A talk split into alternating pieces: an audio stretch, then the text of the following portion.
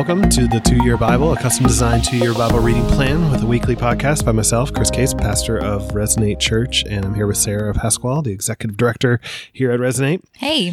And so uh, hopefully your reading this week has um, uh, has been good. There's a whole lot of stuff that we are still in the midst of.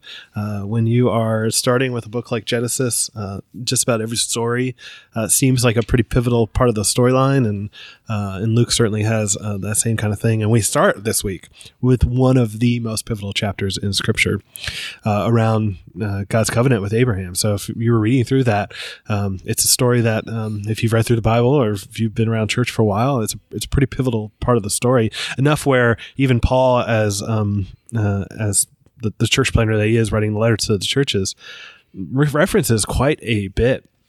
Uh, and um, you have the story where Abraham seems to want a promise from God. He seems to want clarity around um, how is this actually going to happen for me, um, and and um, God God gives him the promise, and and we hear in that text that it's credited to him as righteousness, and um, uh, it, that Abraham believes, and it's credited to him as righteousness, which becomes a, a central kind of theme for Paul um, to really talk about this story uh, because this is before Abraham ever gets circumcision, which we don't get for another couple chapters, uh, which you, as you've read through, uh, and um, before the law, before Israel was a people. Um, it's it's by faith for Abraham. That that is righteousness can come by faith, and uh, for Paul to make the argument of well, uh, we're not doing something new here. Like the covenant, the, the covenant that we have now in the new covenant is is is built upon the principles, the truths, and and the covenants of old, including the covenant with Abraham, which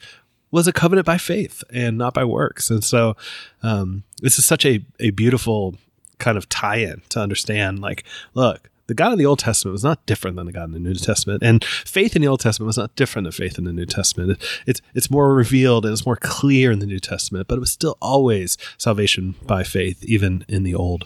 Yeah, and it's just really merciful of God to continue to reiterate Abraham's promise, or Abram's at this point, his promises to Abram, because he says it over and over and over again. And sometimes Abram needs to hear it, and other times he maybe doesn't need to know as much of the story as he ends up finding out. But I just see the mercy of God and and the way he continues to say, I'm here, I'm with you, I've not forgotten you. I know you haven't seen the fulfillment yet, but I'll tell you again and I'll tell you in a different way.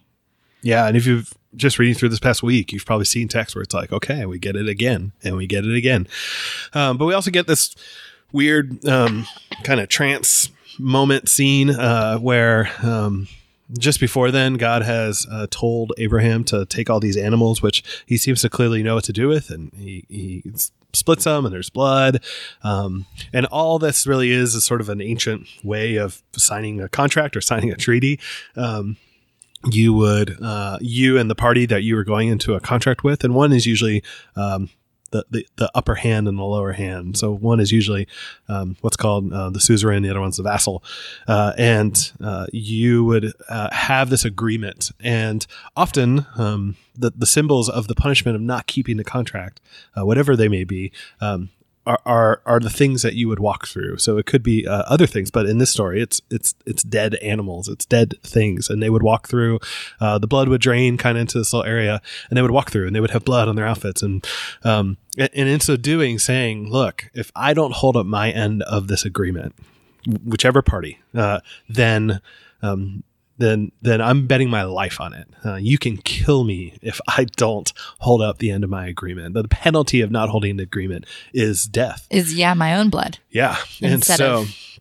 Uh, yeah, not just animals, but but the own person's blood. And so, um, but then Abraham seems stuck. Uh, we find out that there's uh, vultures and, and, birds of prey that are circling, which obviously uh, is is simply an indication that time has gone by. So we don't know whether Abraham is waiting to see if God like physically shows up, or if Abraham clearly knows I can't enter this contract. I don't know how I'm going to make my name my name great. I don't know how this is going to happen, and I I'm a dead man if I try to enter into this uh, agreement. And so we get this trance state, and eventually we see fire and smoke go through between the animals together. Um, which, if, particularly if you're an Israelite who has been led in the desert, who is hearing the story, you know God's presence goes with you by a pillar of, of fire and a, and a pillar or and a, and a a cloud by cloud. day. And so uh, it's absolutely constantly a symbol of God's presence. Same thing with the tabernacle, too. Um, the symbol of God's presence, as if God is making the contract with himself, saying, Abraham, I know you're not going to hold up your end of the bargain. And so um, I am going to be the faithful one. And if I don't hold up the end of the bargain, may I bet my life on it. Or if you don't hold up the end of your bargain, Abraham, I will bet my own life on it. Um, so um, as if saying, look, like the, the sinful brokenness in humanity, it, God Himself will end up absorbing, and so it's such a beautiful Christ connection uh, to what's happening there, uh, as if uh, on the cross we finally see Abraham's failure in this, uh, and ultimately humanity's failure uh, to, to to be what God has called us to be, taken on and absorbed uh, that penalty, that contract, and so. Um, yeah, and we get a mention of the sin of the Amorites, which uh, we'll cover a little more in Joshua. Uh, but once again, if you're uh, a listener as uh, people that have just left Egypt, it's like, oh, like you're giving God gives context for why this has been happening and what's coming next for them. Yeah, and it's I think it in some ways can help us to better understand or process the wrath of God, which is a hard concept for us, but we see God delaying judgment by 400 years here. And we see that again and again. We see it with the ark door open. We see plenty of opportunities for repentance. Yeah, there's definitely some patience. um, So remember this covenant with Abram as you continue to read through the rest of the Bible. It's going to come up again. We'll see it in Galatians 3 and Romans 4 and Hebrews 11, but also we're going to see it referenced back to numerous times throughout the Old Testament. This is this is like we'll, we'll go through a lot of the different covenants like we already talked about, but this is a real big one. Yeah, certainly uh, the covenant of, of grace and not uh, covenant of works, which we'll get to when we get to the law. And then we get uh, and Hagar, uh, which um, you uh, end up. Uh, I, I would argue Abraham finds out that's going to happen through his seed, and so um, he makes it happen. Uh, and and for whatever reason, it's not working with Sarai, so he decides to conceive, uh, and it causes all sorts of problems. Once again, this is something that uh, if you're reading your Bible and you think that God condones any of these things, almost every time where situations like this happens, it becomes a mess for the people in the storyline. So, um, it's it's a terrible interpretation for things like uh, the Handmaid's uh, Handmaid's Tale or whatever the show is. Uh, uh, to to to go, oh, that's how God's people desire to be. It's like no, like you read the stories and it's a total mess every single time this happens, and this causes all sorts of problems. Sarah is frustrated with Hagar, and all it, it just causes a mess. And um, yeah, And yet, through Hagar is one of her most awful and vulnerable moments where she was not treated well, she was taken advantage of. We see God meeting her, and everybody else has left her and forgotten her. And God comes and meets her, and she sees him and knows him as the God who sees. And then she names Ishmael, You're the God who hears. She knows that God has not left her. And so we see God in some ways fulfilling his promise to bless people even if they don't intend that, she, even being part of Abraham's family, is receiving blessing from God. Um, and then we get uh, circumcision, everyone's favorite topic in the Bible. Uh, and uh, Abraham gets renamed. He goes from Abram, the father of many, to Abraham, which is the father of many nations or, or great people. Um, and and uh, circumcision is a, a peculiar practice. Uh, it, it- we're not certain whether it was first with Israel, but um, it, it was definitely a sign uh, that was intentional. Uh, you have um, a connection to the actual body part uh, of procreation. So the promise that one's going to be born, the promise of many people, the promise of this great nation is tied into that body part, certainly. Uh, and then um, that, that that there's a trust in God and not the flesh. That that Abraham has to trust uh, in in God's promises and not on his own ability to solve the issue because he constantly seems to be struggling uh, by trying to come up with his own solutions. And so, um, yeah, but we can uh, move on to Isaac and this birth, this promise, where uh, no longer is Abraham going to try to rely on his own schemes. He, he- there seems to be finally some true clarity in his mind because up to now he brought Lot along as if Lot might be uh, the the source of how this great nation will come from him. Then he tries to impregnate Hagar as if that's how it's going to happen. But now the promise is finally clear that no, it's it's got to be supernaturally through Sarah and God's intervention and opening in the womb uh, that he will have to move forward, um, and and he gets that promise. Yeah, I think it's we see shifts in Genesis when somebody's name changes. So we'll talk about this more too with Jacob. But there's a name change, which is a speaking over and a promising of what is to be true. And in some ways, Abram owns it in a way that he hasn't before. Yep. Or maybe resigns himself to saying, Hey, I've tried all these other things and it turns out they don't work for me to fulfill God's purpose. So I'm just going to wait on God and receive this promise, whatever it looks like. Yeah, and then we kind of depart from the the uh, having uh, having a kid story to, to get this little um, uh, moment where uh, Abraham and Sarah uh, interact with these three guys uh, from from what, what you can read in the story. It definitely seems like Abraham doesn't quite know who they are. He they refer to Abraham refers to to the people there as Adon, which is not Yahweh, even though every other reference to God in the story is Yahweh. But whenever Abraham refers to them, he doesn't use Yahweh, mm-hmm. and so um, I would argue that this is Abraham. This is Abraham's personality. This is what Abraham does. He he goes out of his way uh, to to to show hospitality way above and beyond uh, expectation. Like twenty seven pounds, basically a flour makes. I don't know, somewhere close to 25 loaves of bread. He has a calf. He brings milk curds. He does all of this.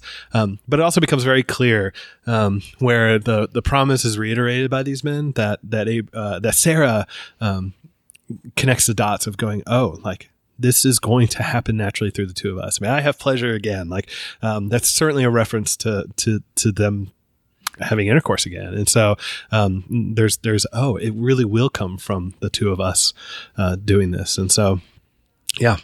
I think there's a theme of laughter here too. We see Abraham laughing, we see Sarah laughing, and then Isaac, of course, we'll get to means yeah, he laughs. He gets named it.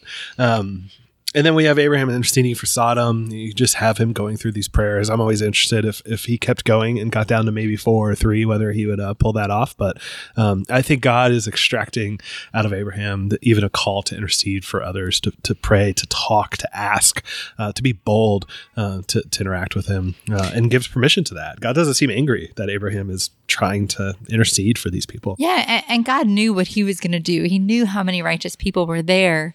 But what he was doing was he was inviting Abraham into the work that he was doing, just like God invites us. We were talking about intercession, I think, even yesterday, and how the prayer for us is an invitation to be part of what God is already doing.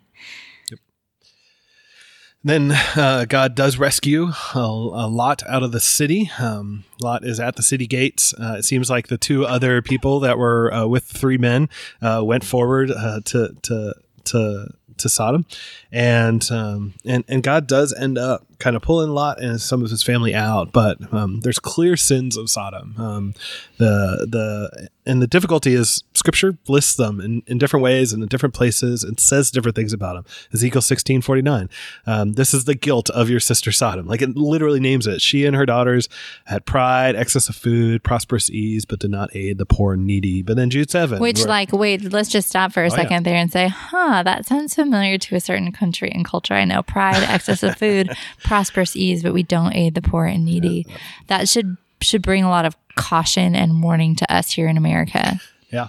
And some people tend to highlight this other part uh, of uh, the sins of Sodom, where uh, they indulged in sexual immorality and pursued unnatural desire, uh, and uh, served as an example of undergoing a punishment of eternal fire. And so that's from Jude seven. And so um, yeah, there's various sins of the city, and I think they're all put on display, even in that storyline of of we want to come and know these men who have come in. Um, there's a lack of hospitality, there's a lack of care, there's all that kind of stuff. These are uh, visitors, like this is not what you do to a visitor that comes to your city, and so um, you care, you you provide uh, uh, uh, uh care for them, and so yeah, it's just a struggle. I think as we read through Genesis, we're going to continue to find that you just can't like wrap up a nice, pretty bow on top of a lot of these stories. It's it's okay if you read this story and feel upset reading it. I do too, and if you don't, like, I, I wonder if you're really reading the scripture to learn and understand it. That's when we have to stop and step back and say, okay, God, where are you in the story? What are you doing? And why are you at work in this way? And again, we've talked about God's patience. We've talked about how God is a God of wrath and that is also for his glory. He's also a God of mercy. If you look at verse 16, we see how he has mercy on the people who he seizes and drags out of, out of the house. So, yeah, I, I'm, and I'm always curious on those stories, uh, and we'll get to this with Joshua and um, how some of these sort of moments are told. Um, but God has heard the cry of the city, so there's obviously somebody and some injustice that's happening in the city that's being cried out for for for justice to happen. Like there, there's something that God has heard from the city that He's responding to, and so those that were crying out is that just Lot and his family? Are there others? And this is basically destruction of a empire that's doing terrible things, but yet those that were oppressed by it or or whatever had gotten out. Who knows? Um, but uh, we at least know in the storyline, Lot and his family get out, or at least most of them. his wife doesn't quite make it out of there. Yeah, Uh, which uh, uh, uh, one of the gospel writers um, picks up on as like, hey, um, don't look back. There's there's a future. Uh, there's um, a kingdom coming. Uh, Luke uses that. that There's a kingdom coming, uh, and and uses that. Um, uh, Jesus is teaching on that to say like, look, we look forward. Don't don't look back. And so, um, yeah, don't look back. Yeah, and I mean, she's she had the intention, said she was going to do it, but she didn't have the action behind it, and there were consequences for that. So again, as followers of Christ and disciples now, we need to say we need to do what we say we're going to do. There is a fruit of our faith. Right. It's not why we're saved, but there's a fruit of our faith. Yep. Uh, and then Lot, there's this pretty terrible story where Lot's sister or Lot's daughters get him drunk and they sleep with him, and um, it's we get the interesting. since- Moabites and the Yeah, Ammonites. which Lot just tried to give his daughters away to these visitors, and now, um, now he's having uh, children with them, and so, uh, yeah, and and I would argue that once again, this is certainly not teaching of here's now how to live your life.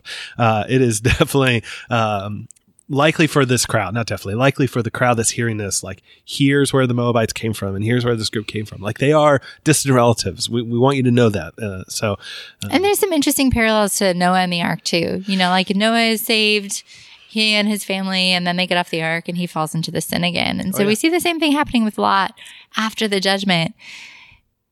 And again, it's just an indicator. Gosh, we really need, we really need to be saved by grace alone because no matter what circumstances you see, no matter how you see God act, whether it's through like the miracle of healing or it's through the miracle of his wrath, you're still going to fall into sin without his grace. Yeah. And it's stories like this that make me to to me make the Bible that much more believable. Hmm. Because if you were telling your history of like here we are as a people, why would you include This is our moment of shining glory. Yeah. Where every like your heroes are obviously jacked up, and so um, hey, we we have, we're formed because of incest, and that's great. And so um, yeah, it just Which is kind of interesting. I mean, I guess it depends on how we would define incest because right. Abraham and Sarai were half Yeah, brother yeah. and sister. But even seeing Ruth coming out of the Moabite line and knowing that that it was those histories and those beginnings that produced Yeah. the line of Jesus. And then we have Abraham had this contract with Abimelech um, that you would have read through, which um, he sort of ends up with this well and uh, maybe this land or this place to stay. Um, and I'm, I'm always curious uh, as I read that story uh, if you noticed as soon as Abimelech finds out that. That Abraham's not really the brother, but but the husband of Sarah. He's like, okay, I'm going to give you all this stuff, and he and he gives that. I'm going to give it back to your brother. And I wonder if it is a bit of an eye roll, or he's using air quotes. The sort of like he knows it's not a brother anymore, and he still refers to it that way. And it just feels like a shot uh, at these two for lying to him. Um, but Sarah, you found uh, a chiasm, which is I always did. fun to find. I found a Genesis Abraham chiasm. So starting in Genesis 12, we see Abraham kind of beginning and ending this chiasm with lying about Sarah and her role. We move into Lot playing part of the story and needing deliverance to be rescued. Then we move into God promising descendants to Abraham and offering his covenant in Genesis 15 and the covenant of circumcision circumcision and the promise in 17 and 18 and then anyway in the middle of it in verse 17 we see isaac's birth promised so which is great. those are just really fun. So again, as you read and you're like, I've read this story before, just take a minute to look back and see if you can find some connection there or chiasm there. Yep. Let's jump to the New Testament, uh, back into Luke 4, which is where we were before. Um, Jesus is in Capernaum. Uh, in the previous story, we just watched um, Jesus uh, go to um, to kind of uh, the the synagogue and teach and say this is this is my mission this is what i'm doing and they kind of rejected him. And so we pick up this week uh, with a story where uh, it seems like the person who does know who jesus is is a demon. Yeah. and and that's a common theme across all the gospel writers. The, the demons seem to have a pretty clear knowledge of exactly who this jesus is. Doesn't mean they believe in him um, but uh, but they clearly can identify him more than other people um, Yeah, and and this is the first miracle that we see in the book of Luke. Now, Luke isn't necessarily written chronologically. besides like Mary getting pregnant. Well, yeah, you're right. Okay, I forgot about that First, miracle. first miracle performed by D- Jesus here, I guess. Yeah. yes, yeah. Thank you for the clarification. Um, so that's interesting, worth noting. But but I think the order that this plays in, you know, Jesus had just been in Nazareth, read about his job to bind up, uh, to heal the oppressed, to deliver the broken. Nazareth is like, please don't hang out here. We don't really want you here. And then he goes somewhere else and does it immediately. He's like, I'm already fulfilling this Isaiah passage right now. And, and and we see in Luke's gospel multiple times where that's just driven home. He's he's healing a lot in Luke's gospel as you guys have read through. It's like, oh, here's a short little story where he healed more people. Here's another short little story where he healed more people, and then he goes off and prays, which Luke uh, also highlights multiple times. And so we get that. We get Jesus healing people in the next story. He preaches in a synagogue. So um, as much as he's healing people, he definitely seems like his main goal is still to go. Like I have to go and preach. Like I know there's people I need to heal, but I have to go and preach to these other cities. Well, and the healing would be him displaying that what he is preaching is true. Right. It's the evidence of the fact that he's Messiah. So yeah, the main Yeah. goal is is the gospel and the preaching. Yeah, let me tell you about my kingdom. And guess what? In my kingdom, people do get healed. Yeah. And so, uh, yeah. Uh, and then he starts calling his disciples. Uh, and, um, and So I think it's really fun to kind of look at Peter's story here. So Peter had spent some time. The person, the mother-in-law who was healed was Peter's mother-in-law. I don't know if it says this in Luke or somewhere else, one of the other gospels. yeah, So he's already hung out with him for 12 house. hours. He maybe heard him in the synagogue. And then he, some reason, chooses Peter and is like, take me out on your boat. Let me also show you how to fish. Yeah. Peter, who is a qualified fisherman, is now listening to a carpenter or tekton uh, worker who's a rabbi tell him, here's how you fish. Yeah, but this is such a significant Peter pulling in fish in one of the in the first time we see Peter in this is is going to be a reflection to what the end of his interaction with Jesus looks like in John. So keep that in mind. Keep Peter and being a fisherman and that role of pulling in fish in, in mind as we continue to read through the New Testament. and, and Jesus, being a good traditional rabbi, uses very tangible, worldly things, moments, situations to, to teach a huge, large truth. Like, hey, you caught a big net of fish. Let me tell you about how that's going to play into your going into the world and making disciples. And then Jesus cleanses a leper. Uh, which it's good to know. Leprosy has its um, historical place even in scripture. The levitical law when you get there um, has multiple chapters that talk about what to do when you're unclean um, because of leprosy. Uh, and i just want to clarify unclean is not the same thing as sin. Uh, when, when we read that in the old testament um, they're not they're not equivalents. It's as if um, so one of the things that makes you unclean is to have a menstrual cycle. It's like it's not a woman sinning once a month. It is simply unclean. It's it's as if there's an inconvenience uh, for people uh, and for us but it's something tied into worship it's something tied into um, um, god saying look I, I am holy and i am pure and i am all these things so therefore all these things that happen to you, you, do need to, to to have a process for, and you do need to clean yourself. And there's ritual tied into that. But it's, It's gonna be really fun. as sin. It's going to be fun to look at that when we go through Leviticus and how it's more than just a rule or a law, but how those things all point to Jesus Christ. Yeah, absolutely. The Um, gospel. But uh, you have this leper who would have been absolutely unclean at the time, and he comes to Jesus trying to get healed, and um, and Jesus does it. Jesus is able to heal him and sends him back uh, to the priest. But um, and then we get this statement about prayer, which. Um, Jesus does this often. He withdraws uh, to desolate places, or at a major turning point in storyline, he will pray as well. Like when he uh, truly commissions the twelve or, or sets the twelve, he prays uh, for that. Yeah, I, I read recently in a book, and it talked about how Jesus always knew what he was supposed to do. He wasn't overcommitted be- because he was spending time in prayer. So the Lord was revealing to him what he needed to do and how he needed to obey. And it was because of that abiding relationship with Christ that he was able to do what God set out for him to do. Yeah, and and we even find in early church pick up on that too. So um, we'll, we'll find them pray before commissioning people and stuff like that. Like there's there's these moments that um, are just big turning points. But even though they know where they're going or know what they might be doing, uh, they stop and they and they abide and they trust and pray. Yeah, I think there's something about them being desolate places or empty places or deserted places. And some of that was because people just were following him. He couldn't get away. Yeah. But some of it was to be still and quiet enough that he he could hear and discern the voice of God. Yeah. And maybe your desolate place is not a physical place. Maybe your desolate place might be turning your phone off and uh, closing your laptop and all the things that that where distractions for Jesus was the crowd, but for distractions for us is a much different definition. And so, Or driving in silence. yeah. Uh, and so uh, Jesus heals this paralytic. Um, I want to pause a little bit on that story uh, because um, we, we get this use of Son of Man, and we start looking at some of the, how the other gospel writers tell the story. Uh, it's a really interesting story because um, uh, eventually you'll read the book of Daniel, and in Daniel there's this whole prophecy about the Son of Man who's going to come and stuff like that. But if you if you read Hebrew, it typically reads uh, son of Adam. It's that that's literally how the Hebrew reads. And so at this point in time, there are a whole lot of people kind of guessing who is the Son of Man and what's going to happen. And uh, the, the the the one of the prevailing thoughts is that the Son of Man was Abel. It was uh, son of Adam that that um, had an injustice happen to him, and he will return for justice and vengeance and to set things right. And uh, for Jesus to come in and be like, um, no, no, the, the the Son of Man is coming for forgiveness. Is coming to to do something that that is not what you guys expect. He has the power to forgive. Which um, the the question, which one is harder to to forgive sins or to to to tell someone to get up and walk?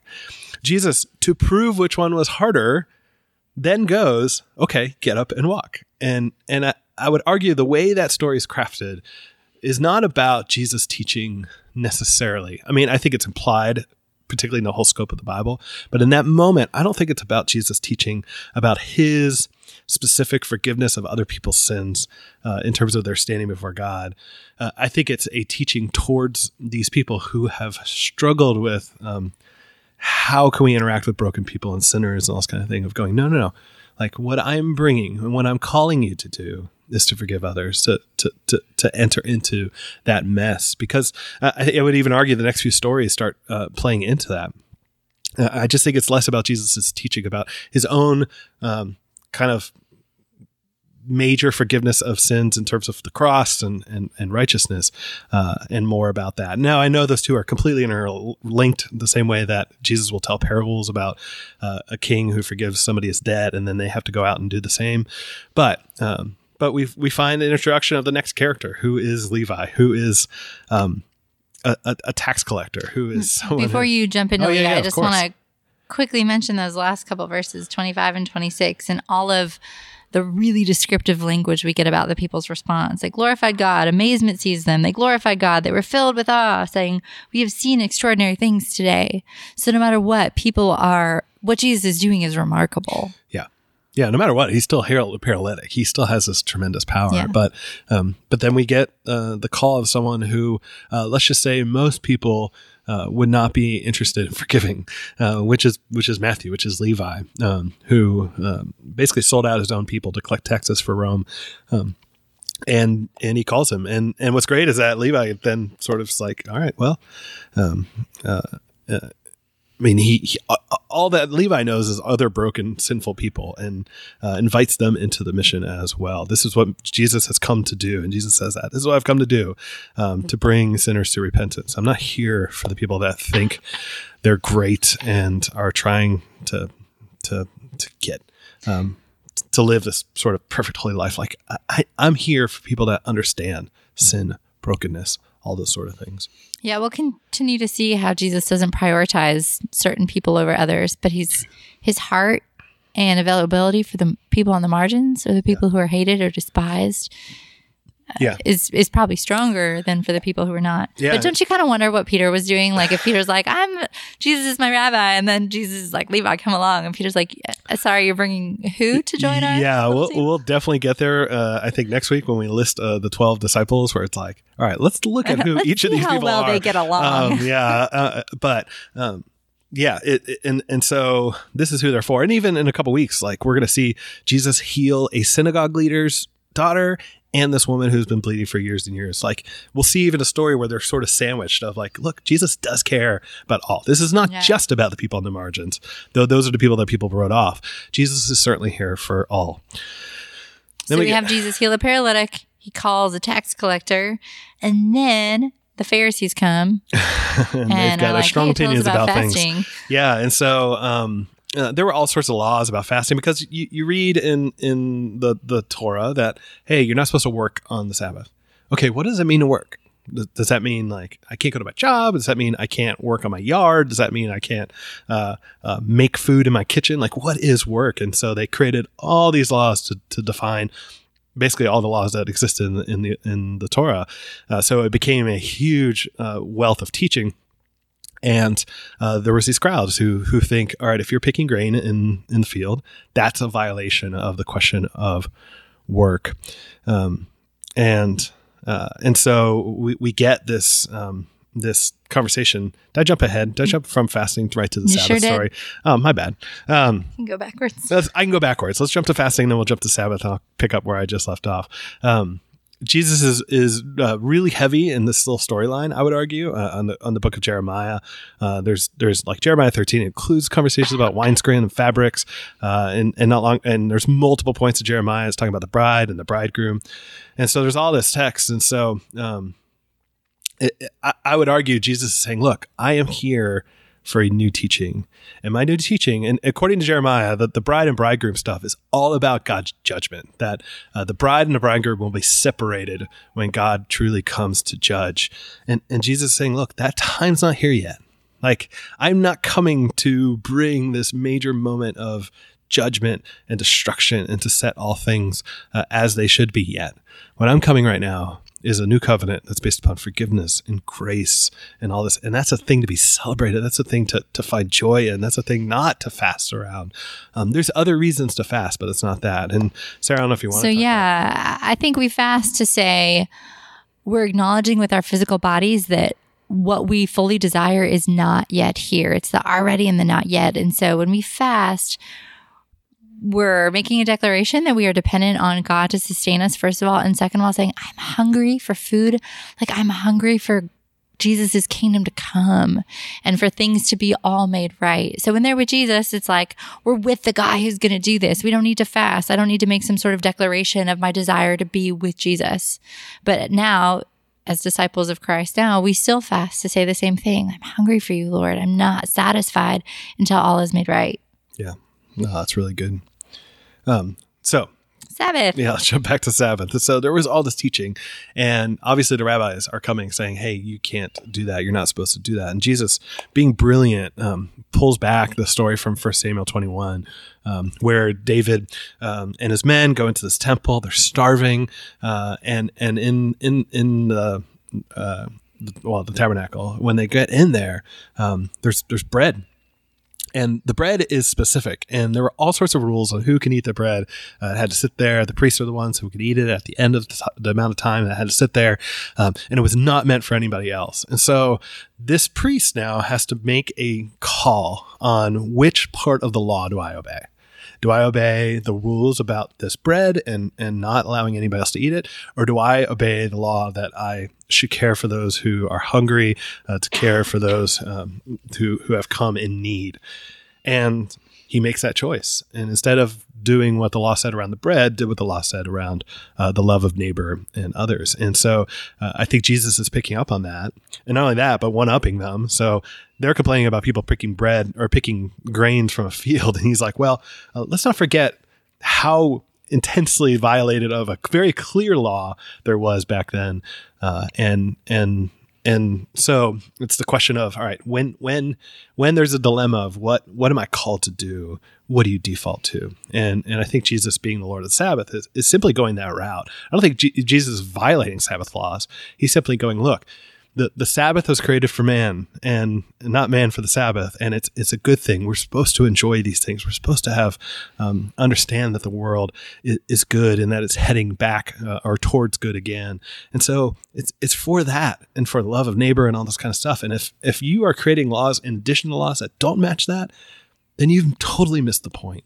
And, I think he's going back a little bit here t- to make us think of the garden. When he says the Son of Man, we we think of Adam and how God created the, the garden, but but Adam was the guardian of that. He was the one who was to oversee it and rule over those things. Just like Jesus saying here, I'm the Son of Man, I'm Lord of the Sabbath, meaning like I'm the guardian of this. I have I have an authority over it in order to cultivate it in a way that is going to bring more glory to God. Yep. Not to follow a rule or to come underneath those rules. Yep. Uh, and so we get to our song. Well, and we get a man with a withered hand, which once again is a is a tie into this whole Sabbath conversation. Uh, but then we get uh, Psalms of Proverbs, uh, Proverbs 15, Psalm 100. Um, in Proverbs 15, I mean, uh, we, we, talked about genre and how to deal with Proverbs, and there's all sorts of verses in Proverbs, at least even in chapter 15, that are very much. Pro- was it principles? Principles instead of promises. Yes. Um, so they're things to live by, but it doesn't mean if you do that exactly that it will always come true yeah. for you. But then we get great verses like the the Lord is far from the wicked and he hears the prayer of the righteous, which to me it's like we, we just read the story of Abraham haggling with God and, and, and basically that's prayer. I mean that's that's him asking God, Can you do this? He's interceding for his city. And God hears him. God doesn't condemn him for having this conversation with him as if like, How dare you, Abraham, ask for these things? No, he engages with it. Even though God's gonna do what God's gonna do, he hears it and he engages it. He wants us to come to him. He wants us to, to intercede and he will hear the prayers of the righteous, which in Christ yeah, the the reason we're righteous is because we're covered with the righteousness of Christ. So if you are a Christian, you get to go before God as righteous because yep. we're not wearing our own works, but but the yep. works of Christ with, that has made us righteous. boldness and confidence. Yeah. Yep. So Psalm 100. I really like the superscript in this. I don't see very many psalms that say a psalm for giving thanks. So now we know what it's for. And when we look at what giving clarity. thanks looks, yeah, I know. In case you weren't sure why the psalms exist. Um, we see immediately all the earth is is to praise God. That includes the Gentiles. So the psalms and the worship that happens in the temple or in the tabernacle are meant to invite all people into worship of God. And then verse 3 to know our worship is going to be more complete or more full, adequate when we know who the God we are worshiping is. Yeah.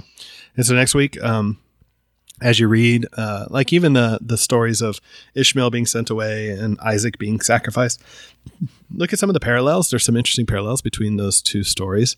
Um, and then as you read about the 12 apostles, like look, try to look up a little bit about them and where they are, what their, what, what sort of their background is. Um, I, I, think it'll be interesting when we get into the stories to be like, okay, let's talk about this crowd that's following Jesus, at least these 12 that are identified because they come from some wildly different backgrounds. Yeah. And I would say in the Old Testament, keep looking for God's promises to bless and to multiply. How many times does he restate it? Who was he saying it to? Those things. In the New Testament, uh, just just make sure you're really considering how we interpret Jesus' commands versus Proverbs. They're different genres. We're going to interpret them and understand them in different ways. And how often are we deciding to take what Jesus says as a principle rather than a promise when not, I, we interpret everything differently, but how often are we deciding that Jesus' commands to us are optional? Yep. Well, thanks, y'all. And we look forward to next week. Bye.